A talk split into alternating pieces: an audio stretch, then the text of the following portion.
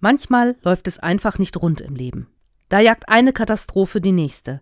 Zeit zum Luftholen bleibt da nicht. Zeit zum Nachdenken oder gar zum Planen wird einem nicht gewährt. In solchen Zeiten ist es so, als würde man im Ozean schwimmen und eine Welle nach der nächsten bricht über einem zusammen.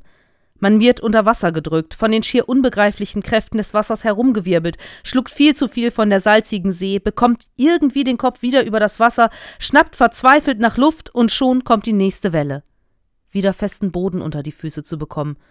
Das ist der große Wunsch, der einen in solchen Zeiten antreibt. Raus aus diesen Wirbeln, raus aus der Gefahr, zurück in die sichere Normalität.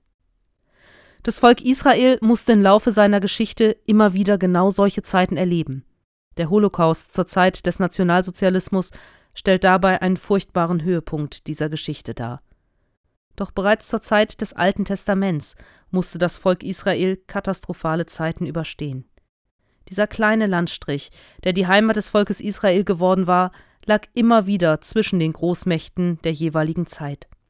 Sind die Großmächte Ägypten, Assyrien, Babylon und wer noch alles aufeinander losgegangen, waren Israel und Juda dann zwischen den Fronten, die ersten Leidtragenden. Eine besonders große Katastrophe stellte dabei der Angriff der Babylonier unter König Nebukadnezar dar. Jerusalem wurde eingenommen und zerstört. Große Teile der gesellschaftlichen Oberschicht wurden, wie es bei den Babyloniern üblich war, ins Exil nach Babylon gebracht. Dort konnten sie zwar relativ unbehelligt leben, sie konnten weiterhin ihre Religion ausüben, aber sie waren eben nicht frei. Sie konnten auch nicht, wie sie es gewohnt waren, ihrer Religion nachgehen. Der Tempel in Jerusalem, die Wohnstadt Gottes in ihrem Verständnis, lag in Trümmern, und zwischen Babylon und Jerusalem liegen so über den Daumen 1000 Kilometer. Die Menschen waren in einem fremden Land. Sie konnten die Sprache nicht. Sie waren in einer ganz anderen Kultur angekommen, einem Land, das damals das wohl fortschrittlichste und prächtigste der Welt war. Ein Nachbau des sogenannten Ishtar-Tores, also eines der prunkvollen Stadttore Babylons, kann man heute im Pergamon-Museum in Berlin bewundern. Die Menschen aus dem Volk Israel, für die war das überwältigend, zu viel. Sie waren verzweifelt und fühlten sich von Gott verlassen. Aber durch den Propheten Jeremia hat Gott weiter zu den Menschen gesprochen.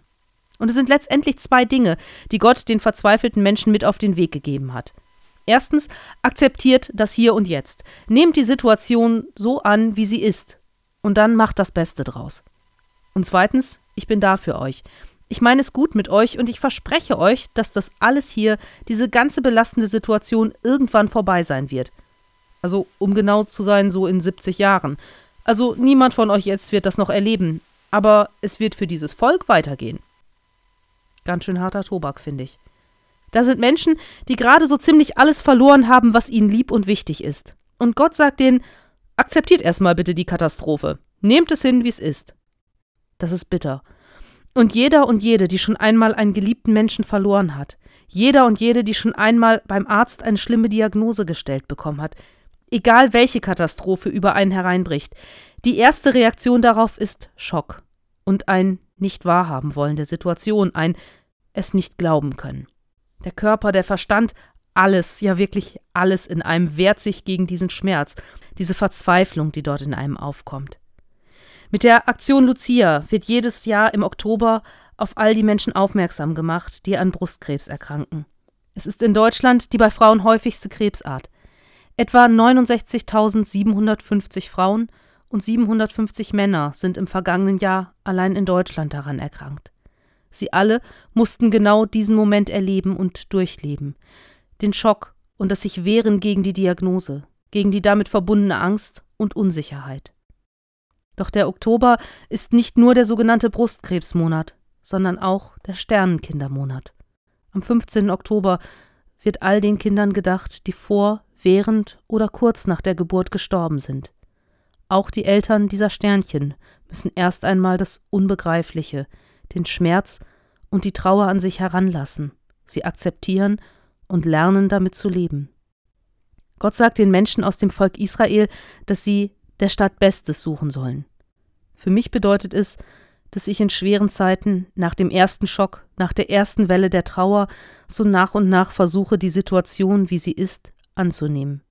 Und das geht nicht von jetzt auf gleich. Das ist ein langer Weg mit vielen Rückschlägen. Aber erst, wenn ich nicht mehr die Augen gegenüber einer Krankheit verschließe, wenn ich nicht mehr gegen die Realität ankämpfe, gewinne ich Ressourcen zurück, um in der Katastrophe weitergehen zu können, an den eigentlichen Problemen zu arbeiten. Erst wenn ich das, was ist, als meine eigene Realität annehme, kann es besser werden. Dem Volk Israel gibt Gott dafür 70 Jahre. 70 lange Jahre waren nötig, um mit der Situation klarzukommen, den Boden unter den Füßen wieder zu erlangen. Das war aber auch Gottes Versprechen. Ich bleib bei euch in dieser Zeit und werde euch dadurch und danach auch wieder nach Hause bringen. Also zurück dahin, wo es schön war, wo alles gut war. Das Problem war nur, als die Nachkommen derjenigen, die ins Exil mussten, wieder nach Jerusalem zurückgekommen sind, da waren sie da gar nicht willkommen.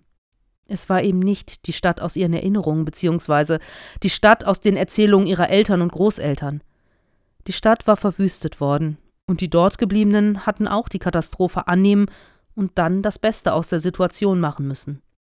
Die große Hoffnung wurde dann doch ein wenig enttäuscht. Und egal durch welche Krise wir in unserem Leben hindurch müssen, es gibt den Punkt, an dem man irgendwie das Gefühl hat, dass das alles jetzt verarbeitet, geheilt und wieder normal ist, nur um dann festzustellen, dass diese Normalität eine andere als früher ist. Für diejenigen, die eine Brustkrebserkrankung überstehen, bedeutet die neue Normalität regelmäßige Kontrolluntersuchungen und ein Leben mit der Sorge, dass der Krebs zurückkommen könnte.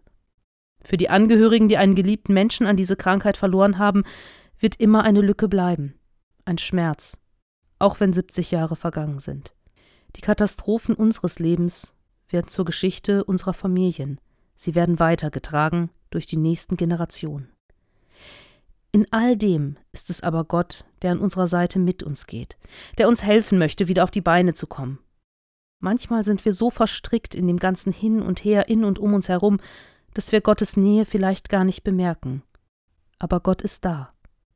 Denn ich weiß wohl, was ich für Gedanken über euch habe, spricht der Herr, Gedanken des Friedens und nicht des Leides, dass ich euch gebe Zukunft und Hoffnung.